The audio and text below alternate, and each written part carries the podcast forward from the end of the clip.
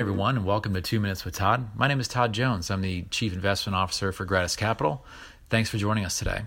Let's get started with global stock markets. Last week, global stock markets took a pause after a big move higher in August.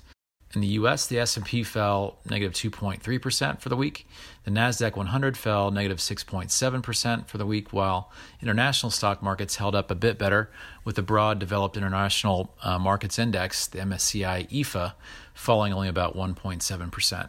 Recall recently we actually uh, issued an overweighted rating to international stocks for the first time in about 8 years. Some dynamics, however, that may have been at play last week revolve around the recent announcement of stock splits from high flying companies like Tesla and Apple, each deciding to split their shares in a five for one share split. Remember, however, that a stock split really doesn't create any value. All it does is now divide the company's earnings by, in this case, five times uh, as opposed to the one times that it was earlier. So now there's five times more shares available than there was the day before.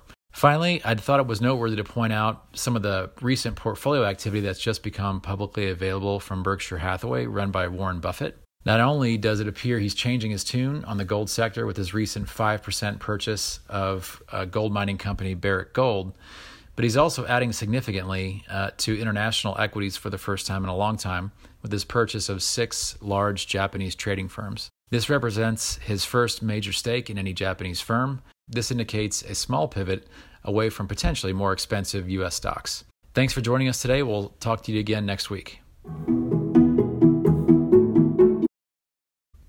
All price references and market forecasts correspond to the date of this recording. The information contained does not constitute research or recommendation from Gratus Capital to the listener. Gratus Capital is not providing any financial, economic, legal, accounting, or tax advice or recommendations in this podcast. In addition, the receipt of this podcast by any listener is not to be taken as constituting the giving of investment advice by Gratus Capital to that listener.